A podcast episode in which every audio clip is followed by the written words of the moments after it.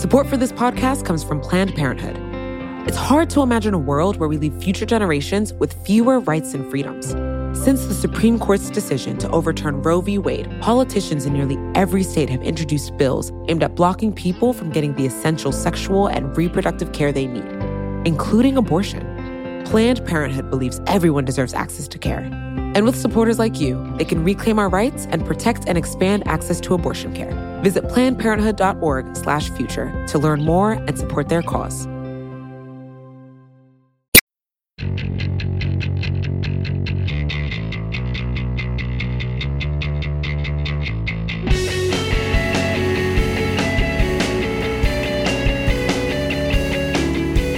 Hello, and welcome to another episode of The Weeds. I'm Dylan Matthews, and I am joined today by German Lopez, a senior correspondent at Vox. Hi, excited to talk about one of the dumbest parts of American government. And longtime Weeds host Dara Lind, a reporter at ProPublica. Hi, I'm excited to talk about the Canadian bread cartel. so today we're going to be talking about the debt ceiling and the Canadian bread cartel. But first, the debt ceiling. So, in case you haven't been following the story uh, over the past month or so, uh, the U.S. is about to hit the debt ceiling, our legal limit on how much debt uh, the U.S. government can have outstanding, on October 18th. So it seems like it might be easy for Democrats to raise it. They control the House and the Senate and the presidency, but it's proving rather difficult. So, under the current budget, Democrats can't pass an increase to the debt ceiling with 50 votes, which is all they have. Uh, and so Senate Republicans were able to block an effort to increase the debt ceiling on Monday. I want to make sure everyone understands exactly what has happened here on the Senate floor. The Republican Party has now become the party of default, the party that says America doesn't pay its debts. And the three of us here talking are, are old and we have been through a few debt ceiling fights in our day. Um, but are we old or debt ceiling fights just distressingly common? No, we're old. They're also very common in our 20s specifically. So some some backstory for for folks just tuning in now. Congress has been fighting over the debt ceiling for decades and decades, and there have always been people who voted against raising it. But until the Obama administration, those votes were mostly kind of cheap talk. They were ways to say that you were against the debt, but everyone knew that the increase in the debt ceiling would pass anyway. And then things sort of changed in 2011. John Boehner and his new Republican majority in the House held the debt ceiling hostage to try to get some concessions from the Obama administration. Let me be as clear as I can be. Without significant spending cuts, and changes in the way we spend the American people's money, there will be no increase in the debt limit. And it worked. Two days before we were set to hit the debt ceiling, Obama and Boehner agreed to $2.1 trillion in spending cuts as part of a debt ceiling deal. And ever since then, we've had these kinds of high stakes showdowns where either Congress and the president have to make a deal or the debt ceiling is hit and everything goes to hell this is a generally very ridiculous part of the American government. Like, this is something that if it sounds like it's stupid to you, it's because it kind of is. Like Dylan was saying, this is a potentially a huge threat to the global economy. The the US defaulting on its obligations here would obviously not be good for the markets. But the other thing here is that the US is the only other developed country besides Denmark, as far as we can tell, to have a debt ceiling. And even the Danes, they do not let themselves get anywhere close to their debt ceiling. They they raise it way way before they're at the point of this the current situation we're in, where we're, we're talking about less than a month before we're at that limit. The Denmark just does not let itself get anywhere close to that limit. And the reason I think most countries do not have something like this is because if Congress wants to limit spending, it already does that. It does that with like setting budgets every year. Right. Like Congress is literally in charge of determining how much money is being spent by the federal government. Right. So it is, this is just super redundant in a way that is extremely dangerous. And there's a history to why we ended up here, but it is just to pull back and say, this is not how most governments work. This is not how the US government has to work, but it does create these situations where we're suffering through like another potential crisis just because of the structure of our government. I want to do a little bit of like basic kind of distinction here because I, a normie, generally have the understanding that like hitting the debt ceiling is bad because people who are smarter than I am say it is bad.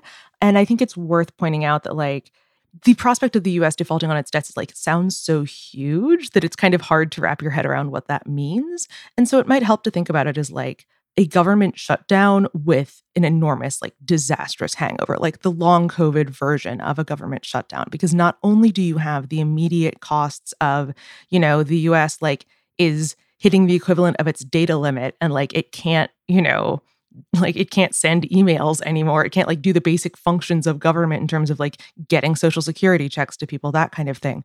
But if it results in a downgrading of the US's credit score which like even the threat of hitting the debt ceiling did in 2011 it raises the cost of the US borrowing going forward which means more debt and more opportunities to hit the debt ceiling.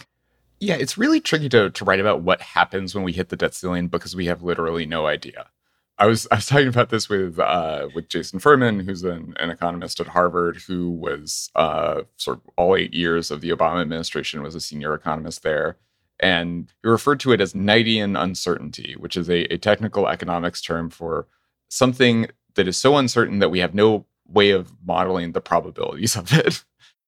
It's an unknown unknown. It's an unknown unknown, as Don Rumsfeld would say. As we know, there are known knowns. There are things we know we know. Uh, we also know there are known unknowns. That is to say, we know there are some things we do not know. But there are also unknown unknowns. The ones we don't know, we don't know. And so that's part of why I'm skeptical of Mark Zandi at Moody's, who always has has estimates of the cost of everything had some report about how this would cost the, US economy about $6 trillion.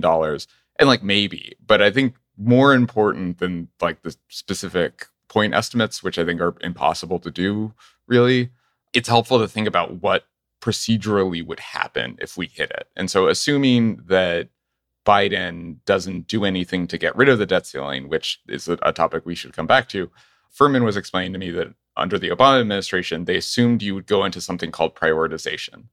And so, under prioritization, the government only spends what tax revenue can finance. And since we have a large budget deficit and what tax revenue can finance does not cover everything, you have to prioritize between items on the federal budget. And so first priority is is paying our debts. They're trying to minimize that increase in borrowing costs that the Dara was talking about. There'll still be some, but they're trying to signal to, to everyone that the US government pays its debts. I think Social Security and and maybe military salaries come after that. But you pretty quickly run out of stuff. Like pretty quickly, the FDA would not have money to be running drug trials in the middle of a pandemic. Pretty soon, the FBI would not have money pretty soon you wouldn't have funding for Medicare or the federal portion of Medicaid or any of these other like huge programs people rely on. And just as like we pass stimulus bills when the economy is suffering and needs sort of a boost from the government, this would be like if if we were to breach the debt ceiling for a year, which is extreme and probably won't happen, but for the sake of argument, that's a one year, several trillion dollar crash in government spending and it's it's hard to imagine how that doesn't cause a massive recession. One thing worth emphasizing here is this is relatively new phenomenon. The reason it's an unknown unknown is because until around the obama administration it really wasn't this high stakes political battle every single time we had to raise the debt ceiling. I actually recommend the Congressional Research Service is a good report from this from around 2015, and it walks through the history of the debt ceiling in a very easy to understand manner. But basically, this this just goes back to Congress's control of the federal purse. For much of American history, the debt usually went down outside of major wars. That started to change since the uh, 70s and 80s, particularly with Reagan's tax cuts essentially when you combine higher deficits the political realignment of the parties republicans and democrats getting more polarized more often you have these battles where the debt ceiling has to go up and now the parties are in stark opposition to each other and fighting and they turn it into a political battle. It's not that the debt ceiling is new. It's been around for for literally since the country began running debts. It is just it, it functioned differently and it's changed over time but the big change here is the US is now running deficits and the parties are really, really polarized. So now every time this comes up, it causes massive problems.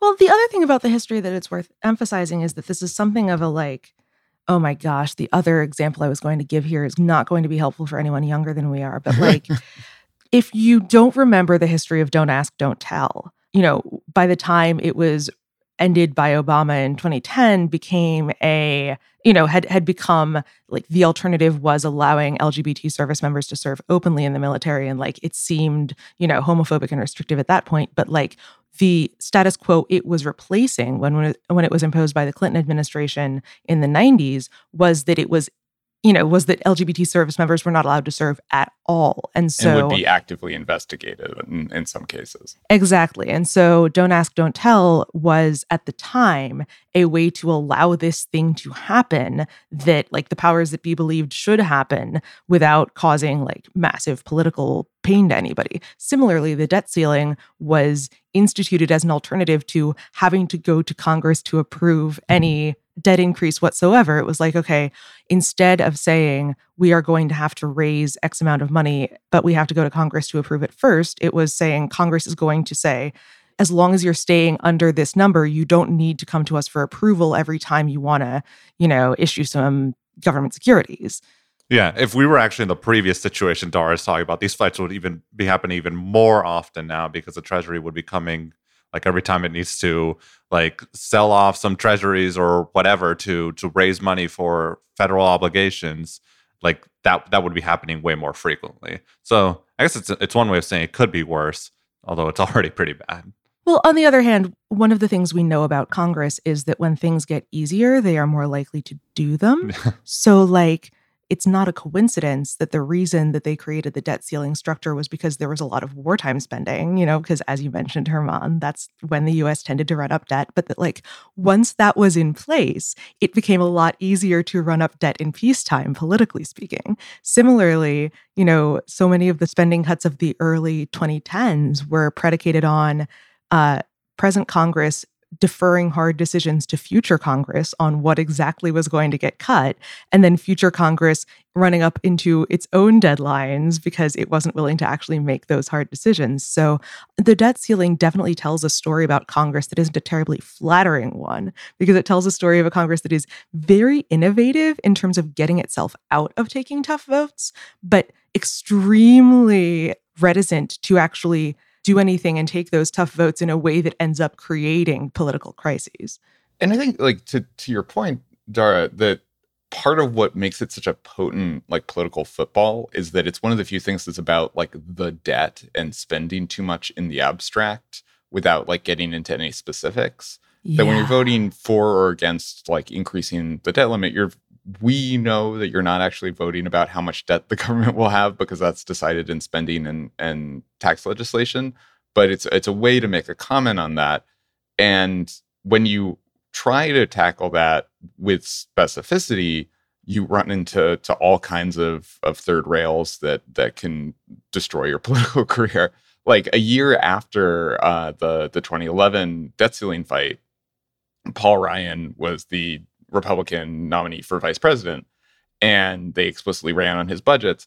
And one thing they learned is that if you want to like reduce federal spending over the long haul, and you're are serious about doing that, and I think Ryan was, you have to talk about things like privatizing much of Medicare, dramatic cuts to basically every social safety net program, controlling the rate of defense spending increases, uh, which enrages other Republicans. And the some consequence of that is that uh, Democrats ran a campaign where they just like beat the shit out of Romney and Ryan with ads about how they wanted to destroy Medicare, and then they won. and and you know, perhaps not coincidentally, the next Republican nominee for president explicitly told seniors that he would protect their Medicare and Social Security. Exactly. And like yeah, the Republican response correctly was to retreat and like not say anything about touching your retirement benefits ever again. Um, but I think the debt ceiling is attractive precisely because it's not that. You you don't have to get into those kinds of details. You don't have to go around telling people like, actually, instead of Medicare, we're going to give you like a check for five thousand dollars, and you have to find your own health insurance. Uh, like it's a lot more attractive to just like cast a vote against the debt in abstract. But but that's actually what makes this current fight, at least to me, so confusing and bizarre is that supposedly Republicans are taking this stand because they don't want to see Democrats run up the debt again. But I mean, we were all awake a few years ago when they passed massive tax cuts for the wealthy that ran up the deficit. I mean, it, it's always been a bit I don't know. I, I mean, harping about hypocrisy with politicians can be a little, you know, like a, it's just a cliche. I mean, it's it's always been the case that when Republicans get in power, they love cutting taxes for the wealthy and don't actually care that much for the deficit. I mean, I mean, at the during my explanation about the history here, like this really took off. Like the deficit really took off during peacetime because of Reagan's tax cuts. Like that was a big deal. Um, and obviously, Bush's tax cuts subsequently did that, and now Trump's tax cuts have also further run up the. Bush one, in fairness, did raise taxes and maybe lost re-election because of it. Yes, that that's that's true. But but it is just to say that in this case, when Republicans are saying we're we're outraged at this, we don't want to run up more debt. Democrats have not passed their infrastructure and reconciliation bills yet. The current debt ceiling we're dealing with is debt that was almost entirely boosted by Republicans in the in recent years. Which is just to say, like, what exactly is being opposed here? That the federal government is continuing the obligations that the previous administration put us on. And I, I, know that some of this is political. Mitch McConnell loves owning the libs, wants to make Democrats take a, a vote that he thinks will be very unpopular.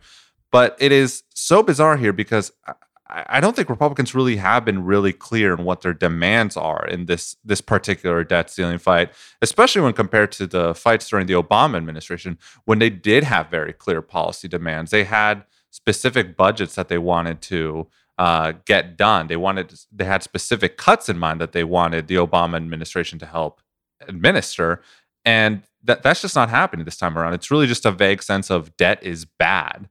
I have a potential reframing that isn't what anyone is actually saying, but that might help explain the kind of emergent positions that the parties have taken. And that's that this is on a certain level about COVID politics, because you could make the argument that just like wartime spending, where it's clear that there is a national purpose that requires like massive unforeseen government outlays, but it's a temporary situation that the COVID pandemic required, you know, yes, the Tax Cuts and Jobs Act definitely did a lot to increase the deficit, but the there was also tremendous amounts of federal spending just thrown out at America in 2020 when Congress realized that it was in a crisis footing due to the pandemic. And so you could make the argument that like this is different from the 2010 2011 you know debt ceiling fights because it isn't about like peacetime per se it's about a crisis situation and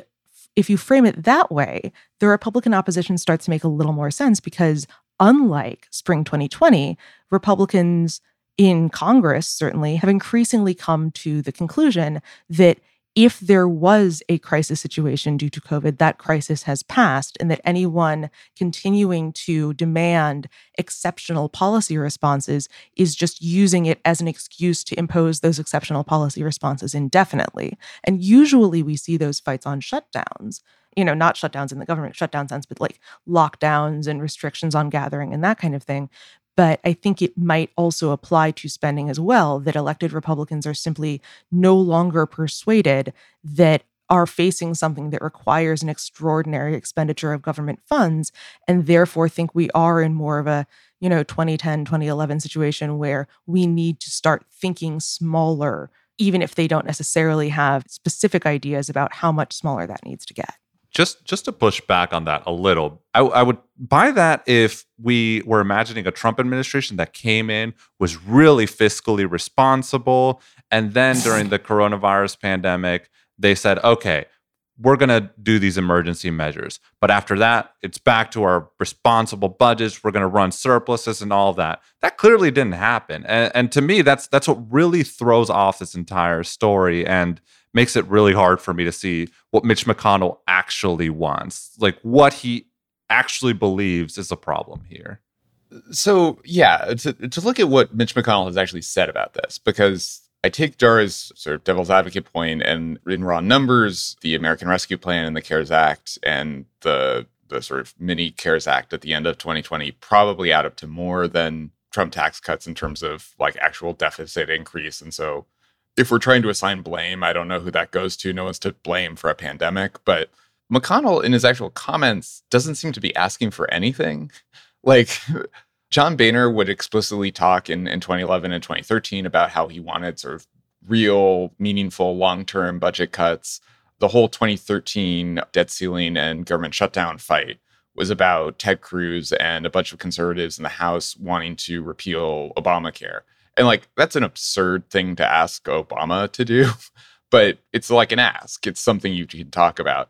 McConnell, the one thing he has said consistently about this uh, in his tweets and comments to reporters is, "I want to make Democrats do this.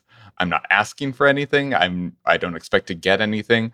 I just don't want any Republican votes going to this. I want Democrats to own the fact that they voted for an, a greater debt ceiling.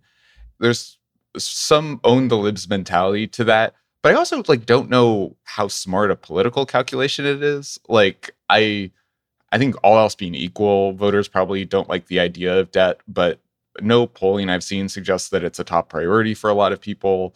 The debt ceiling, as distinct from debt, seems rather Byzantine as, as something that would affect midterm elections. Maybe I'm underselling this, but and maybe there are some sort of hard districts where Democrats have to defend House seats, and uh, it would look really bad for that House member to be on the record defending having sort of $20 trillion in total debt or, or, or whatever it is.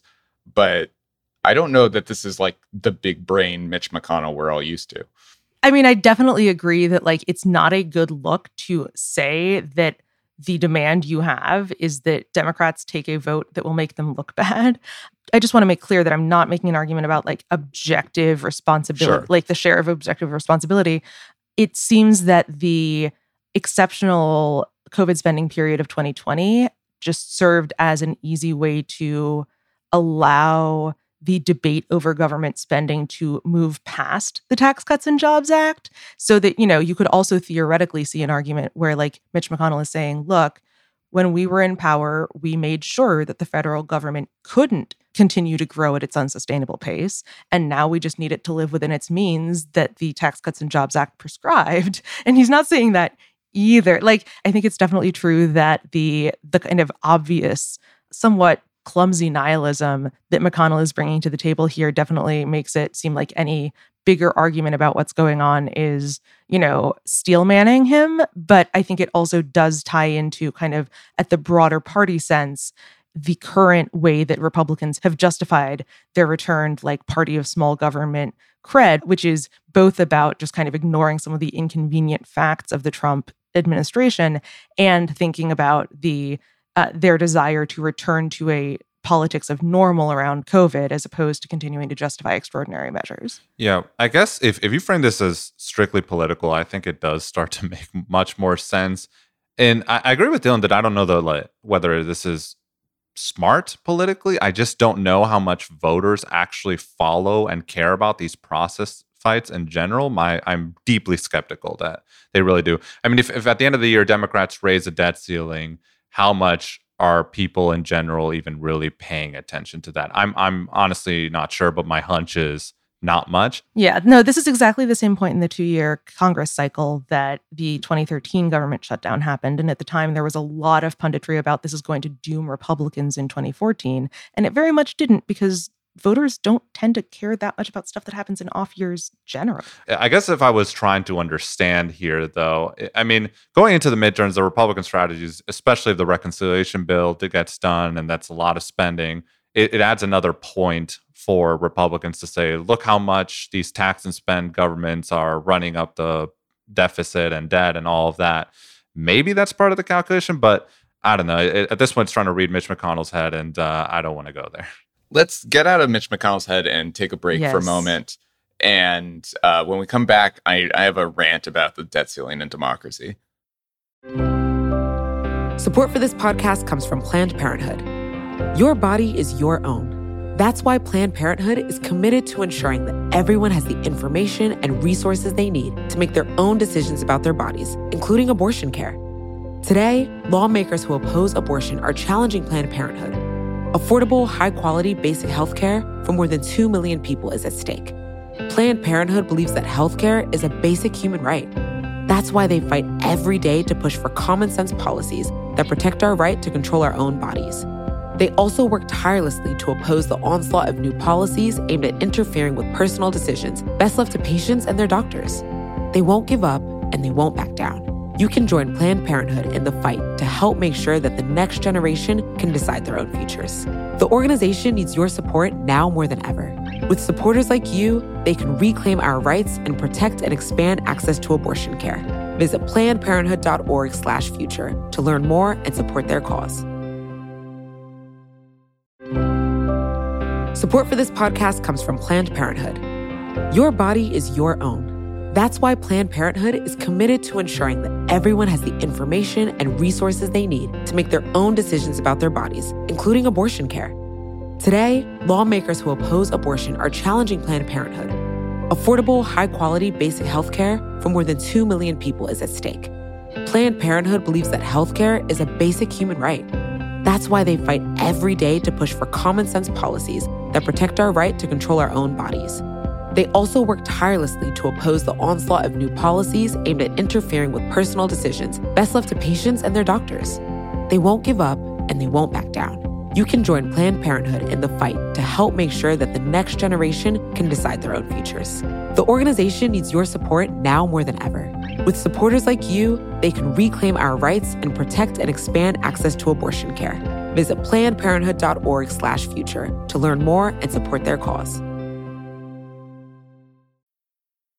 Welcome back to the Weeds. I'm Dylan Matthews here with Dara Lind and German Lopez. So we talked a bit about sort of the economic catastrophe if we hit the debt ceiling, some of the sort of political factors behind it, and I have a, another concern that I feel like is like maybe me catastrophizing, but I wanted to spin it out and see how it feels for all of you. So we mentioned earlier that like Denmark is the only other country that has a debt ceiling. And part of why it's not a problem in Denmark is that Denmark is like a responsible country full of Danes. Uh, but another another like deeper reason for that is that it has an incredibly simple government structure. Uh, they have a parliamentary government with one house. It's unicameral, and the Folketing, the Danish parliament, is elected through proportional representation. And so, no one, so far as I can tell, has ever had a majority of seats. No one party. Everything happens coalitionally uh, through sort of bartering between many small parties. And so once you have like a functioning government in office, obviously they're going to raise the debt ceiling. They're the only actor that would have any role in that. They're already in power. And the way that parliamentary governments work is that if you deny even budgeting, let alone a debt ceiling, the government falls and there are new elections. And so they have all these built in fail safes and sort of built in incentives for everyone to increase this responsibly.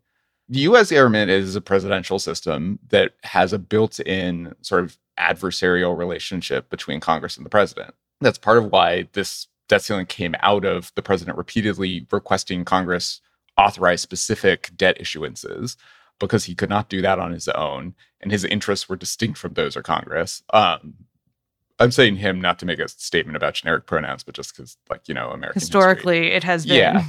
So it's it's sort of this built-in adversarial relationship, and normally, like you can have fights between the branches and things like they can be tough, but not apocalyptic. Even something like a government shutdown is like total your car bad, not fall off a cliff bad. It's like stressful, but uh, but you can undo a lot of the damage. The debt ceiling is really the only thing in American government where, like, if we don't do it, like genuine catastrophe could ensue. And I am very worried about the stability of presidential systems in general because of the potential for legislature and presidency conflict. And the fact that we have this point in our system that guarantees incredibly high stakes conflict makes me extra nervous because often when there is high stakes conflict, that's where you get things like coups. So, like two examples I used in a piece the other day were Alberto Fujimori, the president of Peru, had a fight with Congress in 1992 and so dissolved Congress and made himself a dictator. In 2009, the Supreme Court and Congress of Honduras were unhappy with the left wing president. So they just like deposed him. And because it's the Supreme Court, they were able to say, hey, it's legal. And I, I am not predicting anything that dramatic in America, but I like am worried about the debt ceiling both as like a dumb thing we have, but also as a potential catalyst for more January 6s. Maybe we're not going to see a coup, but maybe we're going to see more Poland or Hungary style shifts to like more autocratic powers in the presidency.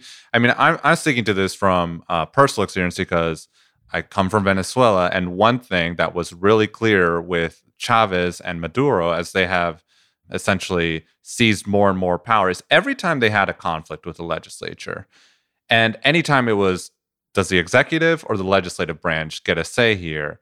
the executive would just seize a little more power. They would just win that battle because it turns out they have the military behind them. That's a pretty strong incentive to listen to the president. And over time, like those chips away at power build up. And it leads to a situation where you now have a president who's essentially very, very, like much more powerful than I think the founders or just the public in general would want. And that can lead to huge problems if you say strongly disagree with uh, whatever he's doing with any policy, any policy issue. And it, it creates this instability because as it becomes more autocratic and the public becomes less supportive of that presidency for whatever reason, there's obviously going to be more distrust. There's going to be more conflict between the public and their leader. And I think eventually that is how you get into some of these situations where people are essentially rebelling or revolting into against their their government. Like Dylan, I'm not saying this is going to happen in the US. This is just one debt ceiling fight, but these are the kinds of systems that help foster that kind of environment. Whenever you have these deliberate conflicts getting set up, I mean, there's a reason that basically every other developed country in the world does not follow a presidential system and follows a parliamentary system. This is one of them. When the US helped Japan set up a government, this is a famous example. They did not say, hey, do our constitutional presidential government. They set up a parliamentary system. And there's a good reason for that. It is those those systems are just more stable. It turns out that avoiding conflict between the legislature and an executive branch is good. So I want to bring this to what we should do about the debt ceiling because it seems to me that there is kind of an interesting tension here because on the one hand i absolutely agree that like the basic political model that if the public sees non executive government institutions as mostly getting in the way of a vigorous and flexible executive that can respond to their concerns, they're going to support the executive usurping the power of those institutions so that it can respond more vigorously and flexibly. But it seems like there's something of an argument that because this particular fight is like particularly likely to lead to those sort of outcomes, that the check on the executive that exists should be removed. And that seems a little bit backwards to me that you that like or rather it seems to belong to a genre of argument that is we should give kind of our opponents preemptively what they want. In this case, like we should expand the power of the executive so that it doesn't get expanded for us, right. which is kind of a negotiating with ourselves. And so I, I, would love to hear what folks think the right answer on the debt ceiling in particular is, and whether it does kind of run into the problem of, well, if we don't want a dictatorial system, we'd better give Joe Biden more power now. Yes, there's there's something of a, a, of a like we have to burn the norm in order to save it. Yes, yes, that's it. what I that's what I was looking for. Thank you. So, a few things on that.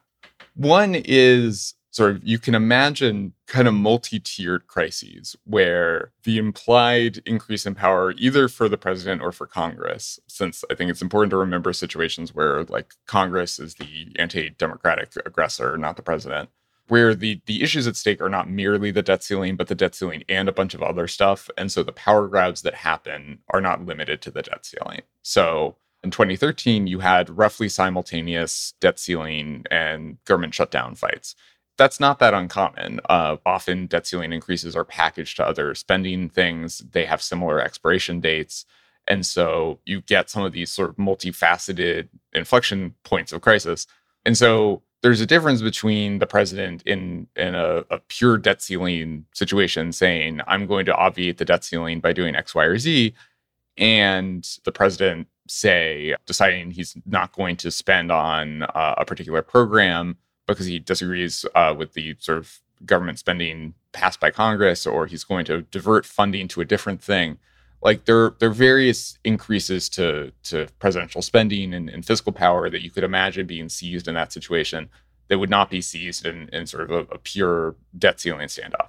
And so part of what Biden would be doing by doing sort of a, a debt ceiling power grab is like reducing the odds of a broader power grab in the future.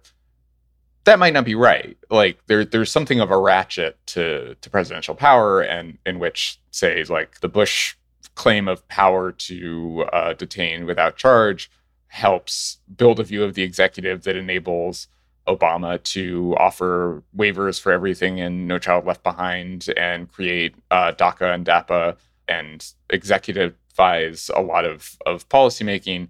And so maybe Biden doing this would just increase the ratchet like that rather than averting some some future crisis where more backsliding can happen.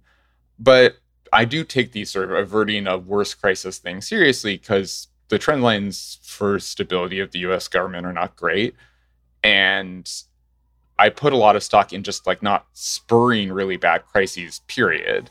The thing I would add there is to the extent it, it it's worth avoiding this debt ceiling crisis to begin with. And to the extent it might cause problems down the line, I mean, maybe then we need to examine the system we're working under as like a whole government structure, right?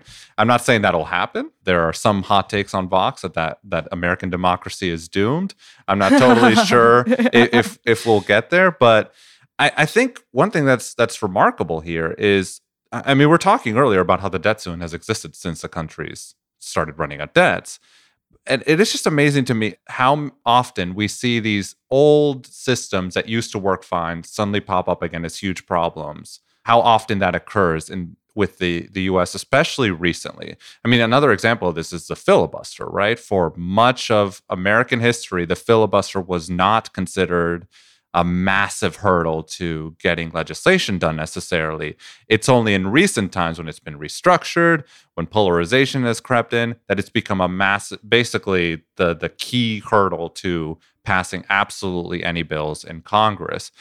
I don't know. At, at some point, if these kinds of problems just keep popping up again and again, like, hey, this system worked fine a few decades ago. What's going wrong now? Maybe the problem isn't these specific parts of the system, but the system itself the only constant in all your institutions is you. Yeah, exactly. that's, that's a great way to put it, Dara. Uh, so, so yeah, I, I mean, I, I, think the obvious solution to avoiding debt ceiling crises is to get rid of the debt ceiling.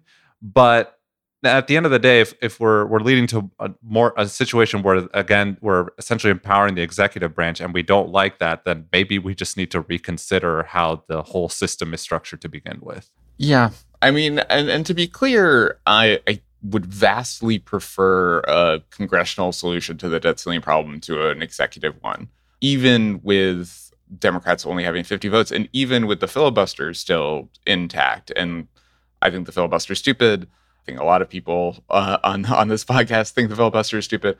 But even with the current rules, Democrats could effectively eliminate the debt ceiling using budget reconciliation. They could increase it to an arbitrarily large number. They could just say that the debt limit is whatever the current amount of debt outstanding is. They could do that with 50 votes.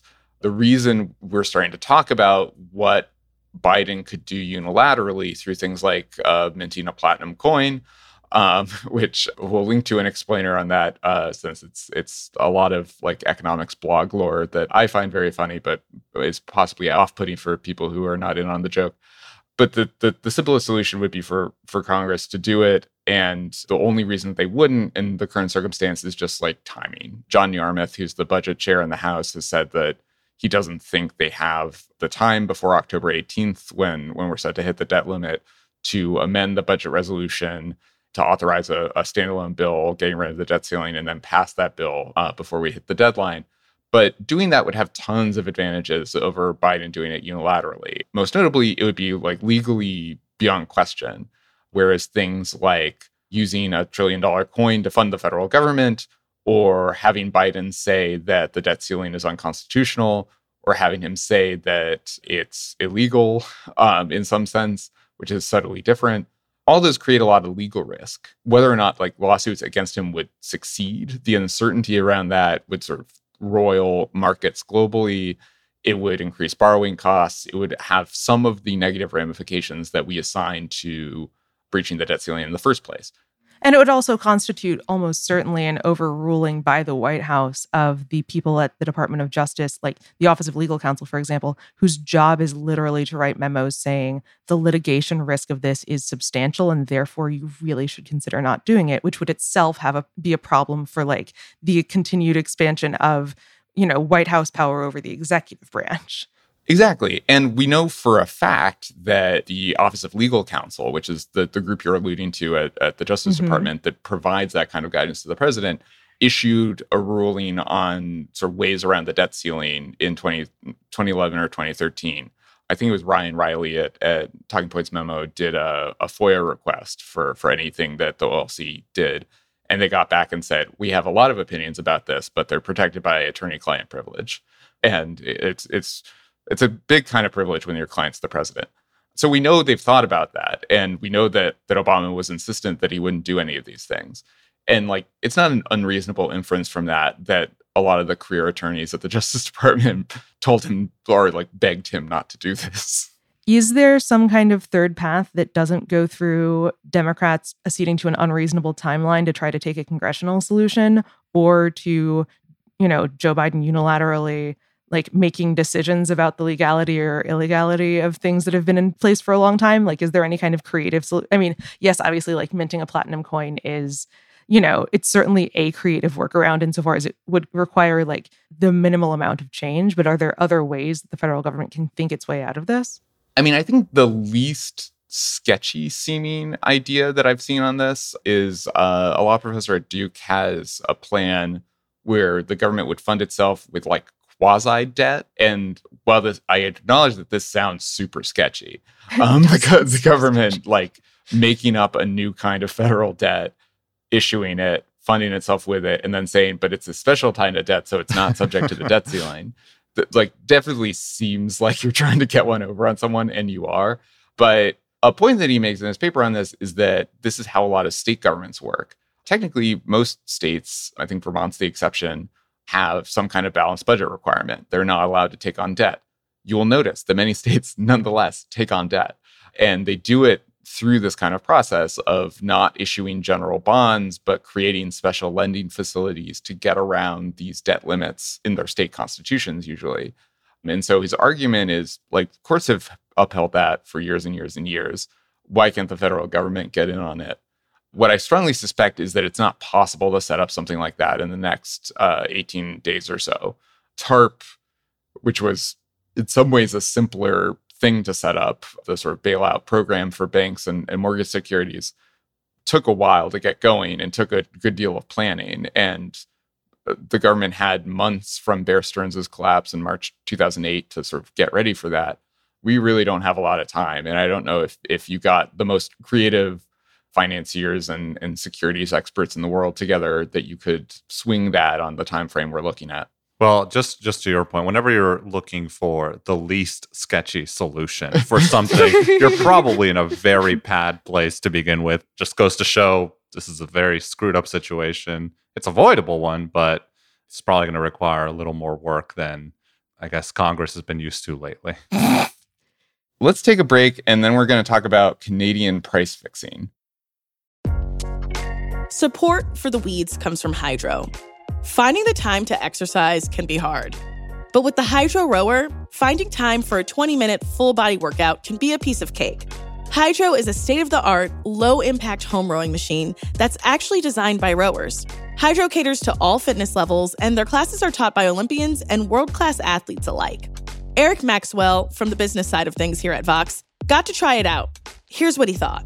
The Hydrow definitely felt like a nice workout. It felt challenging, intuitive, it kind of felt natural without being too strenuous. It was just nice to have a menu of options to find something super customized and just make it feel fun. This spring, you can join the growing rowing community at Hydrow. You can head over to hydrow.com and use code WEEDS to save up to $400 off your Hydrow. That's H Y D R O W dot com, code WEEDS, to save up to $400. Hydrow.com code WEEDS. Support for this show comes from Sylvan Learning. As a parent, you want your child to have every opportunity, but giving them the tools they need to tackle every challenge, that takes a team. Now more than ever, educational support tailored exactly to what your child needs can make all the difference. That's why parents have trusted Sylvan Learning for 45 years as the ultimate teammate in their child's educational journey, instilling in them a love for learning and a passion for reaching the next level. And Sylvan's Insight Assessment can identify gaps in learning and areas that could be of concern for your child. It's a 360 degree view into your child's learning that you can't find anywhere else and helps ensure that your child didn't miss something in school that might put them at a disadvantage in the future. And right now, it's the best price of the year at $29. Go to sylvan29.com to learn more and get your child's assessment for only $29. That's S Y L V A N 29.com. Hello and welcome back to The Weeds. I'm Dylan Matthews. I'm here with Dara Lind and German Lopez. We are going to talk about something you've all been asking us about, and that is bread price fixing in Canada. Not now, but in the past. This is a historical Canadian bread price fixing paper. Dara, tell us about it. All right. So it is not actually called, you know, explosive Canadian bread cartel expose. Although, really, if you know, given that this is a working paper, that is the revision that I would submit to them.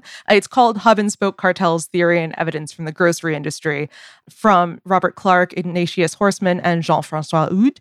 And what they're doing here is there is kind of publicly known evidence that from the early 2000s to the late 20 teens that there was at least some collusion and price fixing in Canadian bread prices. And there was an investigation announced. There's been litigation against the, you know, the suppliers of bread in Canada, which are like two major conglomerates in particular.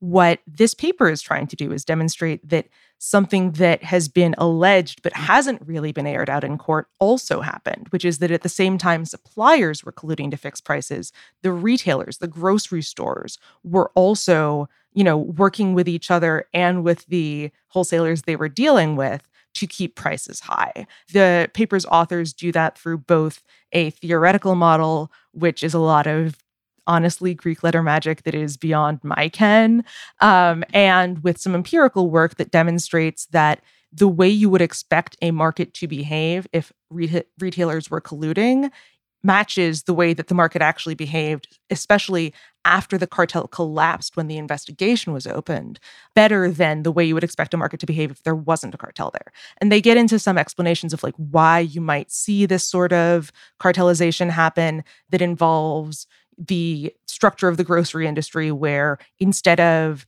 you know, retailers being responsible for like putting shelf displays together or not not like the fancy shelf displays but like figuring out which products go on which shelves and getting rid of merchandise that is past its sell by date and that kind of thing they have outsourced those jobs to suppliers so that there's a certain dependence on suppliers to kind of do some of this important work and a desire to rely on a single supplier to do all of the important work which creates certain relationships in the market essentially that make it easier and more beneficial for all parties involved to be colluding both at the supplier end and at the retailer end with the result that like over the period during which the Canadian bread cartel was in operation bread prices increased by like 40% over the increases to other consumer goods for me, there were two big takeaways from this paper. One is I am just very delighted to read the words Canada's alleged bread cartel at all in my life. So I'm very thankful for that opportunity. But two is just, I was really struck not even just by by this particular bread cartel, but by how common these kinds of problems seem to be. Maybe I'm a bit naive, but I would like to think that these these kinds of things aren't happening that often. But I mean, the, you go through the the paper. This was going on like it involved obviously a lot of major players in Canada involved in bread markets. It went on for a decade and a half, which yeah. is wild to me that nobody noticed this happening. I would like to think there are regulators, you know, watching out for this and catch it before a decade and a half. Right. And like not for nothing, there was an anonymous complaint filed by one of the retailers, you know, because Canada has a structure where if you're the first person to, to flag a violation that isn't being investigated, you might get immunity. So, like, one of the retailers flagged this. And then two years later is when the investigation was formally opened. Like, it took them two years to figure out that there might be a problem with the sudden rise in the cost of bread. Yeah, but the and, the thing is that the paper goes on to mention that these kinds of things are happening in other markets all the time. I mean, it mentions Apple, it mentions Toys R Us, it mentions the UK dairy market. At one point, it mentions a US bread market. So to me, it's just striking how common this problem is. And uh, it's just to drive home the point, this is worth paying attention to. Obviously, in some sense, it's funny that it's a Canadian bread cartel. But on the other hand, it's it's representative of a much bigger issue here. I want to emphasize that it's really funny that it's a Canadian bread cartel on a couple of dimensions.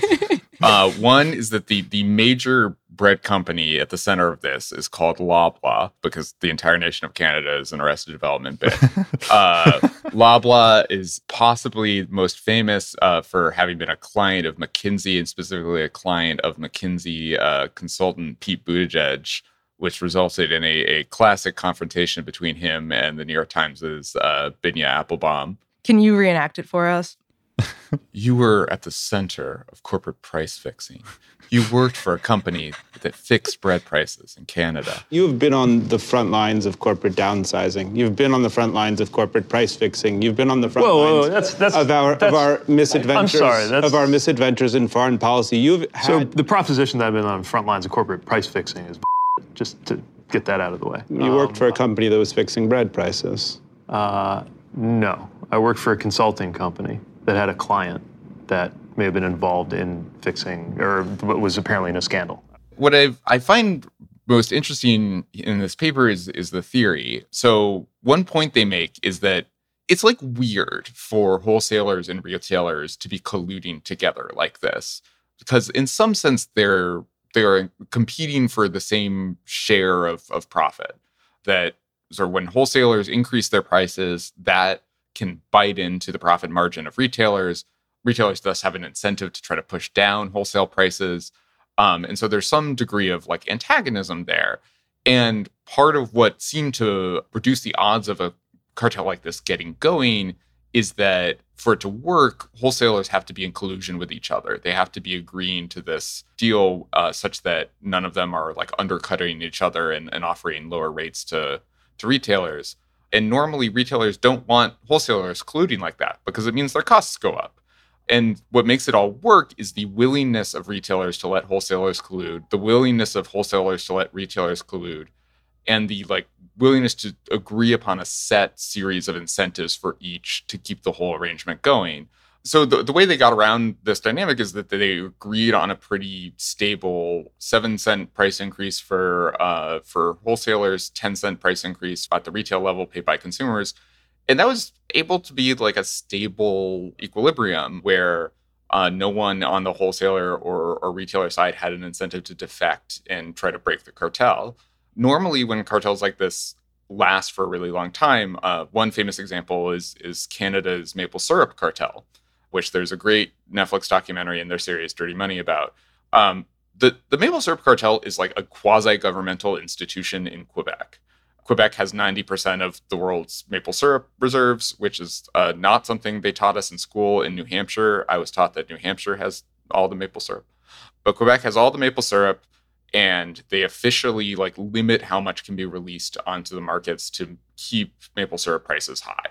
And this is done with government knowledge and agreement. And it only became a, a subject of controversy when there was a massive maple syrup heist stealing millions of dollars of maple syrup to sell on the black market in new brunswick which is a, a lawless atlantic uh, marine province so like when the government is propping up a cartel like this it can get going indefinitely the contribution of this paper is is like showing how something could be dominant and stable without that kind of explicit government propping and indeed like while trying to evade government regulators.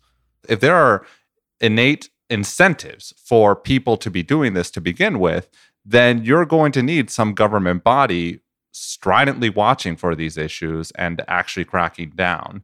Again i go back to the fact since this was going for a decade and a half maybe there's not enough uh, oversight. Maybe there's not enough regulation, or maybe these are just really, really difficult problems to solve. But to me, it, it just gets to that point that this is so common in parts of the economy because there are powerful incentives to do it. And that that creates a, a big problem for policymakers to just get into the weeds a teeny tiny bit to explain what we mean by stability because it is actually a pretty like w- at least one of the ways in which this like becomes more stable equilibrium is pretty easy to grok. Like one of the biggest threats to cartels generally is that if you want to defect from the cartel, like you're a wholesaler who wants to defect from the cartel, you can offer retailers such a lower price that like you will get a huge boost in sales. And so you will end up making more money even though the prices are lower.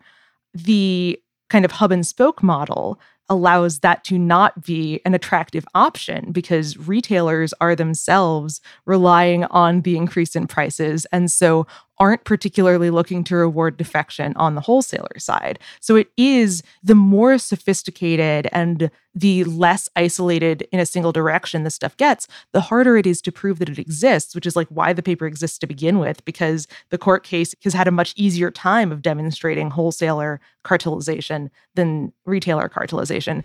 And the more important it becomes to track it down because it's not going to go away on its own. I think that's as good a place as any to wrap it up. Thanks to ProPublica's Dara Lind and Vox's German Lopez for joining the panel. Our producer is Sofi LaLonde. Libby Nelson is our editor. Amber Hall is the deputy editorial director for Talk Podcasts at Vox. Liz Nelson is the VP for audio. I'm your host, Dylan Matthews, and I'll see you right back here on Friday with Jerusalem Demsas for a conversation with Kathryn Paige Harden on her book, The Genetic Lottery.